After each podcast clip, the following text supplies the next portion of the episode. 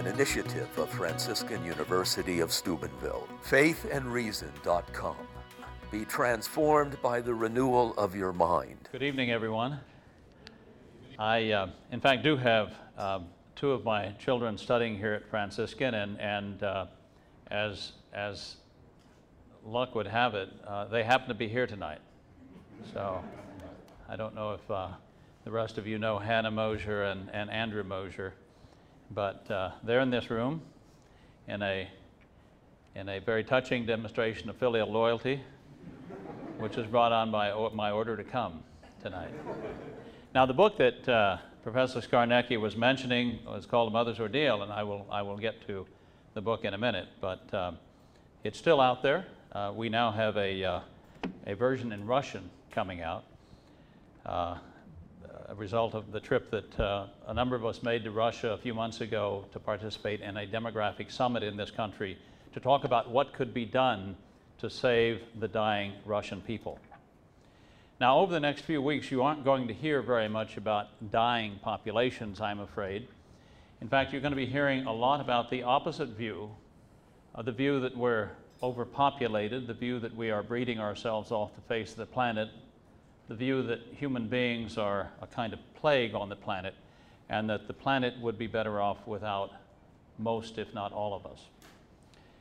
You will be hearing about those things because the United Nations Population Fund, which is one of the principal population control agencies in the world, has declared October thirty-first of this year to be what they call, ominously, the Day of seven billion. I prefer to call it the birthday of baby seven billion. But they're very clever at the U N Population Fund. They carefully frame issues, and they carefully choose words, use a language that, uh, that underlines what the fears that they're trying to promote. And the fear that they're trying to promote is that uh, the world is becoming overpopulated. Now, truth be told, neither I nor any other demographer has any idea exactly when baby seven billion will be born. We have accurate census data from developed countries, but the census data from less developed countries, from places uh, like Africa, uh, even China, is notoriously unreliable. So we may be passing seven, we may have passed seven billion already, we may not pass seven billion until sometime next year. Reflect on the fact that they chose October thirty-first, Halloween, to tell us that it was the day of seven billion. I think they, they probably think of us as superstitious medieval vi- villagers who are still afraid of witches and warlocks and ghosts and goblins, and so we're trying to link Halloween, the scary, scary aspect of Halloween, to, to this idea that we should be scared by the advent of the seventh billion person. Well, I, for one, am not frightened. Uh, in fact, we're celebrating. We're celebrating the birth of baby seven billion because, first of all, the planet has never had seven billion people on it at the same time before. What does that represent? What does that milestone represent? Well, first and foremost, it represents a great victory over death. Uh, it represents lengthening lifespans. At the end of World War Two, the average lifespan on the planet Earth for a baby born in, say, nineteen forty-six was, was thirty-five, thirty-six years of age. Now we are closing in on seventy. And naturally, if people are living twice as long, there are going to be many more of us around at any given time. There were three billion of us in nineteen sixty. We passed six billion in nineteen ninety-nine, and now we're hitting, now we're hitting seven billion. A large part of that increase is because of lengthening lifespans. And what results in lengthening lifespans? What causes lengthening lifespans? Well, you can, you can imagine the factors for yourself. Better housing, better food, better health care, especially during infancy and childhood, all contributes to lengthening lifespans. Rising prosperity, a general rise in the level of well-being, all contributes to lengthening lifespans. Why should that be something that we shouldn't celebrate? Now, The other side is busy frightening us with fearsome future scenarios. In fact, I ran into a few of those scenarios a couple days ago. I debated an overpopulation theorist on the British Broadcasting Corporation Worldwide Broadcast.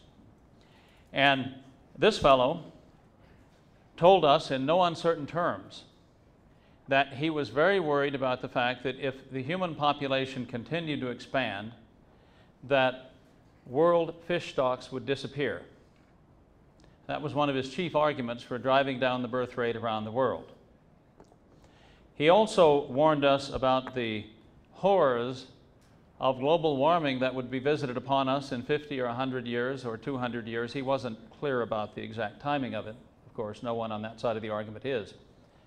But he was certain that if we kept having children, that, uh, and, and knowing, as Al Gore once told us, that babies cause global warming. He actually did say that. Um, never retracted, as far as I know. Um, that, uh, that if the population kept growing, that the problem with global warming would only get worse. Fortunately, the host, who I think went into the show with the idea that, yes, the world was overpopulated, and yes, we've got to have this guy, you know, on the other side of the issue, namely me, making the, the, the contrary case. Um, in fact, I, I'm sure of that because the show opened with ominous music playing in the background and a clock ticking, tick, tock, tick, tock. And the host intoned, "While you are listening to my brief message, two more children would have been added to the population of the earth," and so on. So they had framed the show to be a fearful presentation about too many people in the, in the world, and had me on just for balance. Well, the first thing that I said in response to this fellow who was worried about global warming and declining fish stocks was this, that, that, that, that look, the population of the world will never double again. Everyone agrees that the population of the world will peak sometime in the next few decades, and then it will begin to decline. And it will peak at around eight billion, nine billion, no one knows for sure. It depends on the fertility decisions of you and your future spouses, in large part. But it will decline. And by the end of the century, we will probably be back at seven billion again, because as population declines, we will decrease from eight billion down to seven billion. In fact, we just put out a, a new YouTube video at P R I that makes precisely this point, that the population of the world is increasing slower and slower, will peak and then will begin to decline. We, dem we showed the population of the world as being a series of cars on a roller coaster. And as the roller coaster goes up to the top, we add cars, and then it reaches the top and starts back down, picking up speed, and the cars begin dropping off, and you hear screaming in the background. Well, you always hear screaming on a roller coaster. I can't show that tonight, but it's a, it's a great uh, cartoon illustration of where we're going. And I told my B B C host, I said, look, what this means is that our long-term problem is not going to be too many people. It's going to be too few people. Our long-term problem is not going to be too many children. It's going to be too few children. And that brings me to Russia. Or it could bring me to Japan, or we could talk about Taiwan, Singapore, South Korea. We could talk about uh, all of Europe, for example, because all of the places I've mentioned are actually losing people from year to year. These are places that are filling more coffins than cradles each year, where they're closing down the maternity wards in hospitals and opening up geriatric wards in their place. A large part uh, of the economic malaise that we see in the world, in Europe, for example, centered on Greece and Portugal and Spain and Italy, those countries that are already technically bankrupt and may drag the rest of Europe down with it, all of those countries are in the midst of aging and depopulation, and they have been for some time. And you can't maintain an economy if the numbers of people are declining from year to year, if you have fewer and fewer workers coming into the workforce, and you have more and more people retiring and demanding that the government keep the intergenerational promises that were made thirty, forty years before in times of continued imagined prosperity forever. So you've got countries like Greece, Italy, Spain, Portugal, averaging, couples average only slightly more than one child. The numbers don't work out. Every couple has to have two point one children, two children. A few have to average more in order to replace the current population. If you're only averaging one child, your population is going to decline rapidly over time. We were invited to Moscow, a number of us, in, at the end of May, uh, because the Russian government's very concerned, has been now for a number of years, about uh, Russia's declining population. Russia, with about one hundred forty-four million people this year, is losing three quarters of a million people each year. That means by the end of the, the, end of the century, there will be probably uh, one hundred million Russians, maybe fewer left. The government several years ago put in place the largest family bonus in the world, a child bonus in the world, I should call it. Every baby born in Russia is given a thirteen thousand five hundred dollars payment by the Russian government. It's a one-time payment that you receive upon the birth of a first or second or third child. That is a kind of desperate stopgap measure to try to raise the Russian birth rate. Because if the Russians don't ha- start having children, they'd better decide who they want to give their country to, because they obviously don't want it themselves. And there are other more prolific peoples, I think, who would move in. Just look down, down south of uh, Siberia and the Russian Far East at China, for example, which would like to have additional living room, additional Lebensraum, and, and already moving by the millions across the border illegally into the Russian Far East and Siberia. There are now probably, in fact, more um, Chinese in the Russian Far East and Siberia than there are Russians. There are an estimated eight million illegally uh, living, chi Chinese illegally living in, in, uh, in Russia east of the Urals, and there are about six million uh, Russians uh, there in that same area right now. So I had fun uh, with uh, the fellow on the B B C. So the first point was the population of the world is never going to double again. The second, the second point was uh, that, uh, that people in their numbers may cause uh, certain problems, environmental problems, for example. But people at the same time are also the solution to the very environmental problems that they cause. When countries begin to develop and go through early industrialization, as China is going through now, um, you tend to get air pollution, water pollution, um, pollutants released into, into the soils. But over time, in an open society with a free press, the complaints of ordinary people will lead to cleanup efforts that put places like Lake, Lake Erie back in the business of producing fish, uh, where they had been dead bodies of water in decades past. Now, that whole process has been sort of short-circuited in China, which has the worst environmental uh, catastrophes in the world, precisely because China is not an open society. The Chinese Communist Party is bent on development at all costs and is willing to allow the Chinese people to pay the price in, in terms of uh, more cases of lung and throat cancer, for example, from air pollution, uh, more cases of tainted food. Uh, you may recall last year the babies who were dying because uh, the, uh, the uh, powdered milk had been, uh, had been tampered with with an artificial uh, additive that resembled protein in the chemical test, but was actually a deadly poison, killing hundreds of infants in China. So the worst environmental catastrophes in the world are not caused by people in their numbers. They're caused by governments which are unresponsive to the demands of the people to take care of the environment, to conserve natural resources. The same thing can be said about famine. The worst famines in the world, the ones that are happening right now, the ones that happened over the last fifty years, are, were not caused by overpopulation. They were caused by war, by civil unrest, or by governments using food as a weapon against certain segments of the population. Now, this very thing happened in China in the early nineteen sixties. China had the worst famine in human history from nineteen sixty to nineteen sixty-two. About fifty million people died of starvation during those years.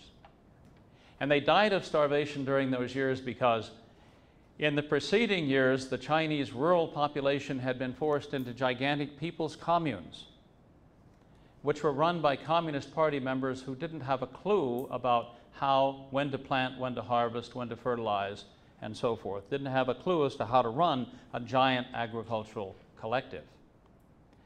And to make matters worse, they were under orders to do things like, instead of concentrating on producing grain, they were under orders to, to build backyard uh, steel smelters to increase iron and steel production in China.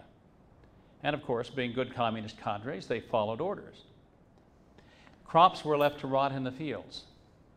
And when hunger struck in China, Chairman Mao made a critical decision. He decided not to let the world know that China was starving, because that would lose face for himself and for the Chinese Communist Party. So he decided to keep this massive famine a secret.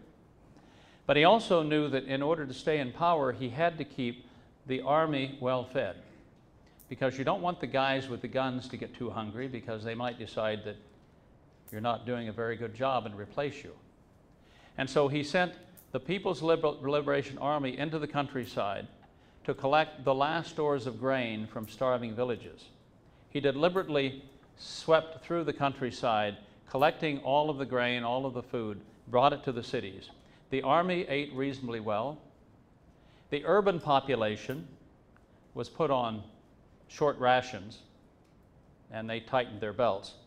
But the rural population was left to starve. When I arrived in China, my first trip to China in nineteen seventy-nine, I was visiting a village, a large village, more like a town, of eight thousand people. And my friends took me to a local grave where were buried two hundred people who had starved to death during the famine after the Great Leap Forward, this famine I'm talking about from nineteen sixty to nineteen sixty-two. And there they lay in, in unmarked graves. Mostly the elderly and the very young, because they're the first to go in, in a famine situation. So again, the worst famine in human history wasn't caused by something called overpopulation. It was called by, caused by, by government mismanagement of the economy and by deliberate decision on the part of China's leader to allow people in the countryside to starve so that the army could be fed. And so it goes. Every time someone brings up a problem supposedly caused by overpopulation, if you look closely at it, it has other causes. It has other causes that have nothing to do with, with, with how many people are living in a, in a given area. Overpopulation has never been defined. It can't be defined because the number of people that can be supported in a given area depends on the level of technology that you enjoy. I was an anthropologist at one time, and we calculated that, that hunter-gatherers could only have a population density of about two people per square mile because they were going about digging up roots and tubers and hunting animals, and the land couldn't support more than two people per square mile. But then you move into slash and burn agriculture, and the land can support a couple hundred people per square mile. Then you have settled agriculture with, with, with fertilization. The land can support many hundreds. Then you go into irrigation, the land can support more, and then you move into industrial, the industrial age, and you have a barren island like Hong Kong, which in eighteen forty had a population of two thousand people living in a couple of fishing villages, and now today that area, plus the new territories, has a population of six and a half million people with a first world standard of living. So you cannot say that this country, simply because it has a large population, is overpopulated. The most densely populated countries in the world are the most developed. The most densely populated country in Europe is the Netherlands. And those of you who've been to the Netherlands know that the Netherlands is not, uh, is not overpopulated. Uh, there are lots of people there, and they're very prosperous. See, people lead to prosperity. And it's easy to see how that happens. As population grows, you, you create, that creates, that very growth creates scarcities in certain goods. And in an open society, in a free market, you then have opportunities for entrepreneurs to come in and create substitute goods, or to manufacture more goods, or to invent new products to meet this new demand caused by increasing population. And at the end of the day, you have more people and more goods available at a lower price. And the whole process is driven by population growth. And, and if you look at the vast span of human history, going back to We'll start at eighteen hundred when, when the world's population first hit one billion. The average income, per capita income in eighteen hundred was about one hundred dollars worldwide. We were a little bit better in the United States. We had lots of land. Uh, so we were about three hundred dollars per capita. But the average was about one hundred dollars. In nineteen twenty-seven, we passed two billion, but per capita income had not just doubled, it had increased to five hundred dollars a head. In, in nineteen sixty, we passed three billion. Again, per capita income had not just gone up by fifty percent, it had tripled to fifteen hundred dollars. We passed six billion in nineteen ninety-nine. Per capita income worldwide was about five thousand dollars. So as our numbers have grown, our prosperity has grown even faster. And if you think about it, it only makes sense because you've got more creative intelligences at work solving uh, problems, uh, technical problems, scientific problems, production problems, learning how to produce more grain from less land, learning how to take sand on the beach and turn it into to silicon chips and to make our lives easier. Um, learning how to take, uh, and one time I addressed a Legatus group and Tom Monaghan was there, and so I said, learning how to take pizza dough and make it into a ten minute pizza. I, I think he'd heard a lot of pizza jokes. He didn't think that was very funny, but, uh, but, uh, but that's, how, that's how the whole process works. You know, and, and the other side is the side of limits. It, it's a side of, uh, of the fixed pie.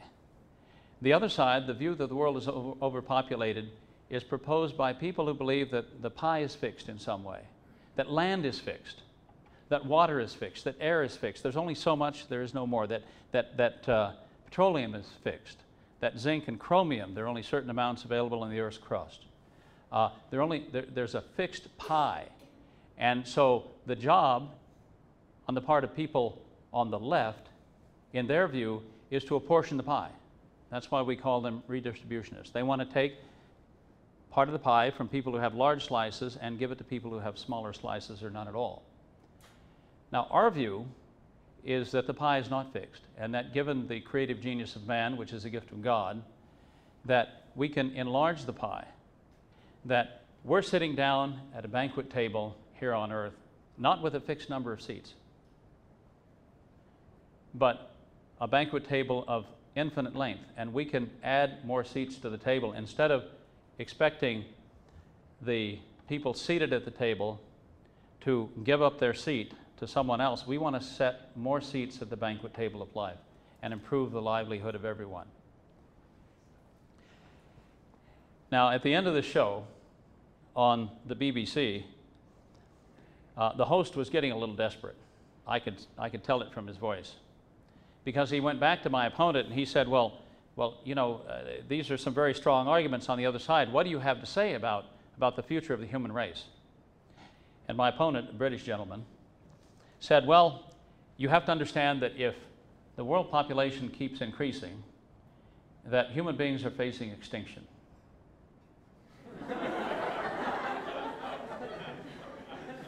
And the host said, don't you think that's a little extreme? Um, so, anyway, it's great fun to uh, to debate these guys. Uh, I, I should, since I mentioned fish stocks earlier, I should I should mention that the way to uh, the, the way to preserve fish stocks uh, in the world is to enforce current bans on on fishing in certain places where fish spawn, and enforce bans on catching fish that are below a certain size that haven't reproduced yet. Uh, to enforce bans on whaling. For example, bans that are widely violated by, uh, by the Japanese, for example, because we know how to, to preserve and protect a resource uh, when we put our minds to it. Um, but if people willfully violate the law and, and fish the fish stocks down to extinction, uh, that won't be because of too many people. That won't be because there are too many mouths to feed or too many babies. It will be because people violated the laws that were laid down to protect the fish stocks for future generations to consume. Now, I mentioned China a little bit. I should probably, I should probably come back to China now, because I first was introduced to these questions, the whole question of whether uh, the world or, or China was overpopulated, uh, back in nineteen seventy-nine in China, because I was in China at the very time that the one-child policy began. I had no idea what I was getting into, of course. I was at Stanford University. I was teaching at the University of California at Berkeley. And I was selected to go to China and, and, study, and study how life had changed uh, after thirty years of communist rule, nineteen forty-nine and nineteen seventy-nine. And I arrived just in time to be caught up in the most horrific and barbaric population control program the world has ever seen.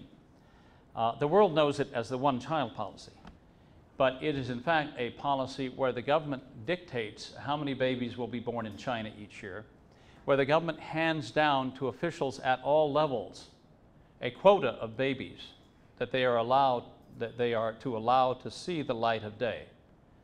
And so provincial officials and prefectural officials and county officials and, and uh, township officials and municipal officials will all have uh, numbers of babies who are allowed to be born. And if they violate their quota, if they allow illegal children to be born, the officials are punished. So for them, it's a matter of their career. Of course, for the couples who are trying to have uh, a second child or a third child, it's literally a matter of life and death. The policy is enforced by means of forced abortion and forced sterilization and forced contraception. It was in March of nineteen eighty when the first group of women in my village were arrested for the crime of being pregnant.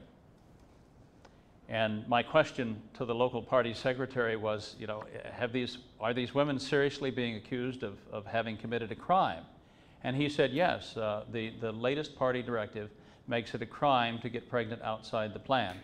And in fact, I have copies of arrest warrants that we issued for these women. And in the box, in the square on the arrest warrant where is to be written the crime that the person being arrested is being charged with is actually written the word Huaiyun, which means pregnant in Chinese. So these women were arrested for the crime of being pregnant. They were locked up. Uh, they were subjected to morning to night propaganda sessions, uh, sessions at which senior party officials told them they had no choice but to go in for an abortion.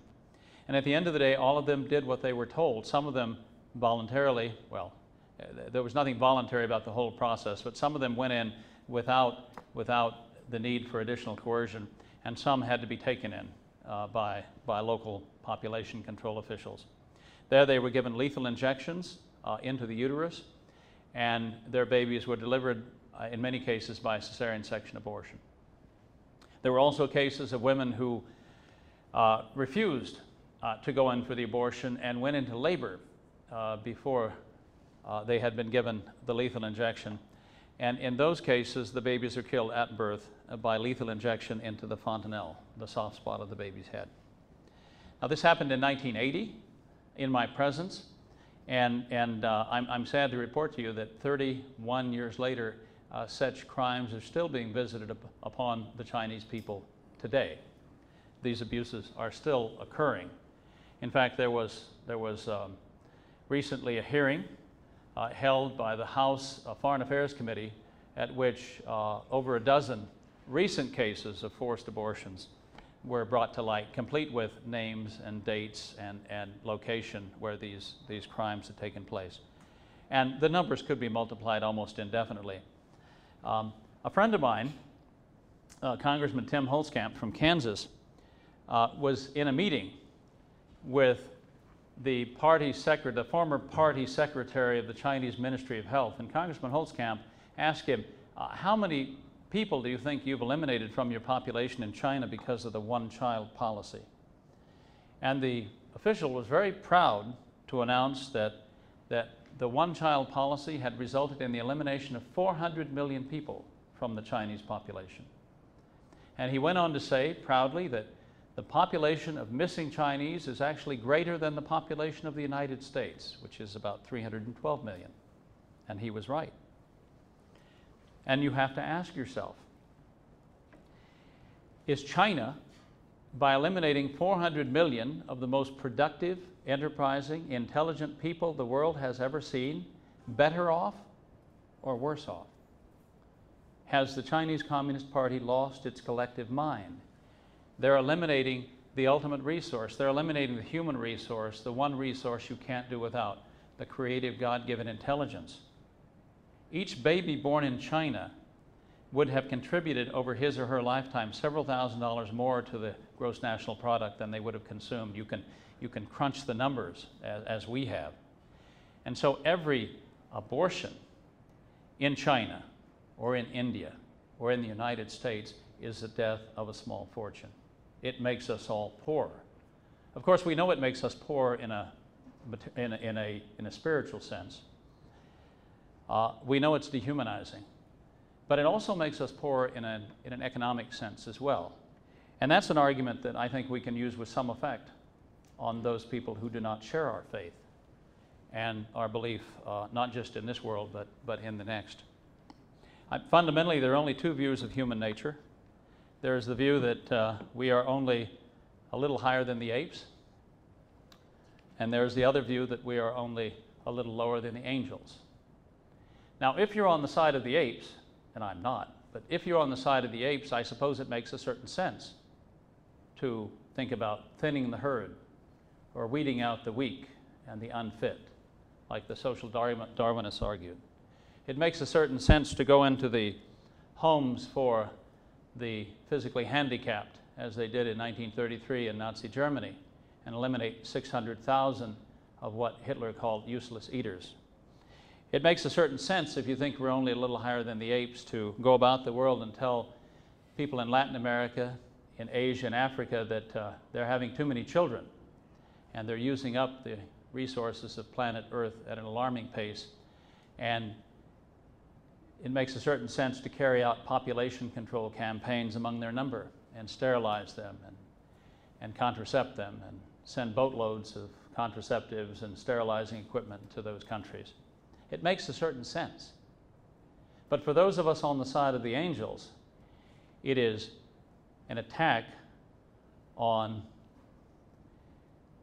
on individuals everywhere who are fundamentally equal in that we all possess an immortal soul and that we all share the same destiny as human beings. And of course, their project of driving down the birth rate and reducing the population and promoting abortion It doesn't even make sense really on the face of it, in the face of declining birth rates everywhere, in the face of the fact that our long-term problem is not too many people but too few people, in the face of the fact that when you take money away from health care and put it into doing abortions and sterilizations and contraceptions, the infant and child mortality rate goes up. And so you have to put more money into abortion, sterilization, and contraception to drive the birth rate back down. Wouldn't it be better, I tell them, to put your money into primary health care programs that reduce the infant and child mortality rate? Because the biggest determinant of birth rates is fertility desires. A couple that wants to have a large family generally winds up with a lot of children. A couple that wants to have a small family generally winds up with few children. Even if that couple lives in Africa, even if that couple does not have what the other side likes to call access to, to modern contraceptive methods, they control their own fertility. And so I tell people on the population control side of the equation, if we would take the billion dollars you're currently using to promote abortion, sterilization, contraception around, around the world and put it into primary health care, the infant and child mortality rate would go down In, in many countries, and the birth rate would follow. This is commonly understood. This is what we call the demographic transition. It's happened in country after country after country, and it will happen in the remaining less developed countries of the world. So that what we should really do in terms of helping people is follow the advice of the better angels of our nature and help to save lives instead of taking lives. Now, I'm going to close by mentioning three books, all of which I had a hand in putting together. Uh, one is A Mother's Ordeal. Professor Skarnecki, I already mentioned this. This is the gripping story of one woman's fight against China's one-child policy. Uh, this woman became pregnant with a second child, an illegal child, and managed to um, to save that child with the help from some, some good Catholics in this country. Uh, but her story is interesting because before she became pregnant with her second child, illegal child, she was a population control worker. She was in the business of arresting women for the crime of being pregnant with a second child. She was in the business of locking them up. She was in the business of giving pelvic examinations to young women every three months to make sure they weren't pregnant and scheduling abortions for them if they were. And then all of a sudden she herself became pregnant with a second child, and she decided she wanted to keep this baby. So it's an interesting story. It's a story that uh, I wrote some years ago, but is still could be written again today because there's still stories coming out of China like this. In fact, one of the things that we at the Population Research Institute do is we run safe houses in China for women fleeing forced abortions. We have several of those houses, and the women generally come to us when they're five or six months pregnant. Um, you know what?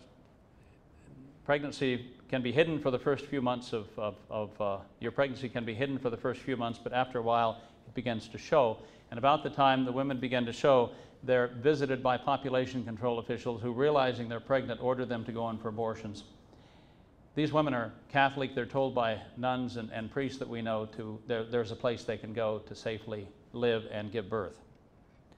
Um, and there are stories. Uh, I, I should write down the stories from the safe house of these, of these women. The second book I'd like to mention is, is Population Control: Real Costs and Illusory Benefits. This is the whole story of the population control enterprise from its beginning, how certain groups of people set out to reduce the numbers of people on the planet. And you know, their, their basic motto is this. Their basic motto of the population controllers is, there are just enough of us, but there are way too many of you. There are just enough of us, there are way too many of you. Because the population control programs are designed by people who generally believe that there should be more people like them. For example, in the nineteen twenties, when, um, when, when, when uh, certain wealthy uh, WASPs in the Northeast were convinced by Margaret Sanger to begin funding uh, birth control clinics, they handed over the money because they were told the clinics would be located in neighborhoods uh, with lots of Irish and Italian and Puerto Rican immigrants. Again, there are just enough of us, but there are way too many of those other people. And that's how population control programs work. And finally, um, I was asked by Donna Steichen last year to write my conversion story, and it's included in this book, Chosen, and it's called Finding God in China because I did indeed find God in China in an odd sort of way. In that operating room where a woman was being, receiving an abortion, cesarean section abortion at, at uh, seven and a half, eight months gestation. That was such a great evil that I was forced to seek a compensating good, and if you seek the good, you will be led to find God over time. So that story is, is, in, is in that book. Let me close by saying that uh, there's plenty of room on God's green earth for all of us, red and yellow, black and white. And the effort to reduce human numbers is ultimately, in my view, diabolical, because we know that God said, be fruitful and multiply, to our first parents. And I do not believe that commandment, or any commandment for that matter, has ever been rescinded. And one can imagine uh, the dark angel who was cast out of heaven and took with him legions of other angels who became devils, would have said the contrary. He would have said, be barren and sterilize yourselves. So the enemy of life is obviously on the side of abortion, sterilization, and contraception. And those of us who hold the opposite view uh, have to be on the side of life consistently.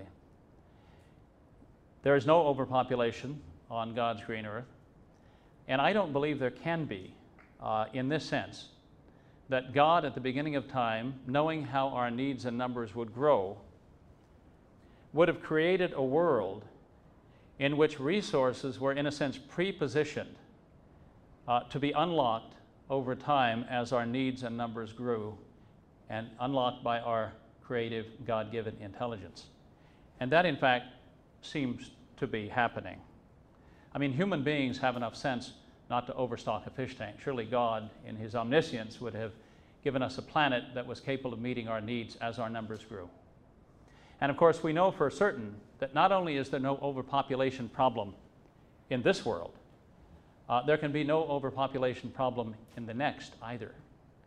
Because did not our Lord say, there are many mansions in my Father's house? And is it not our job as Catholics to fill them?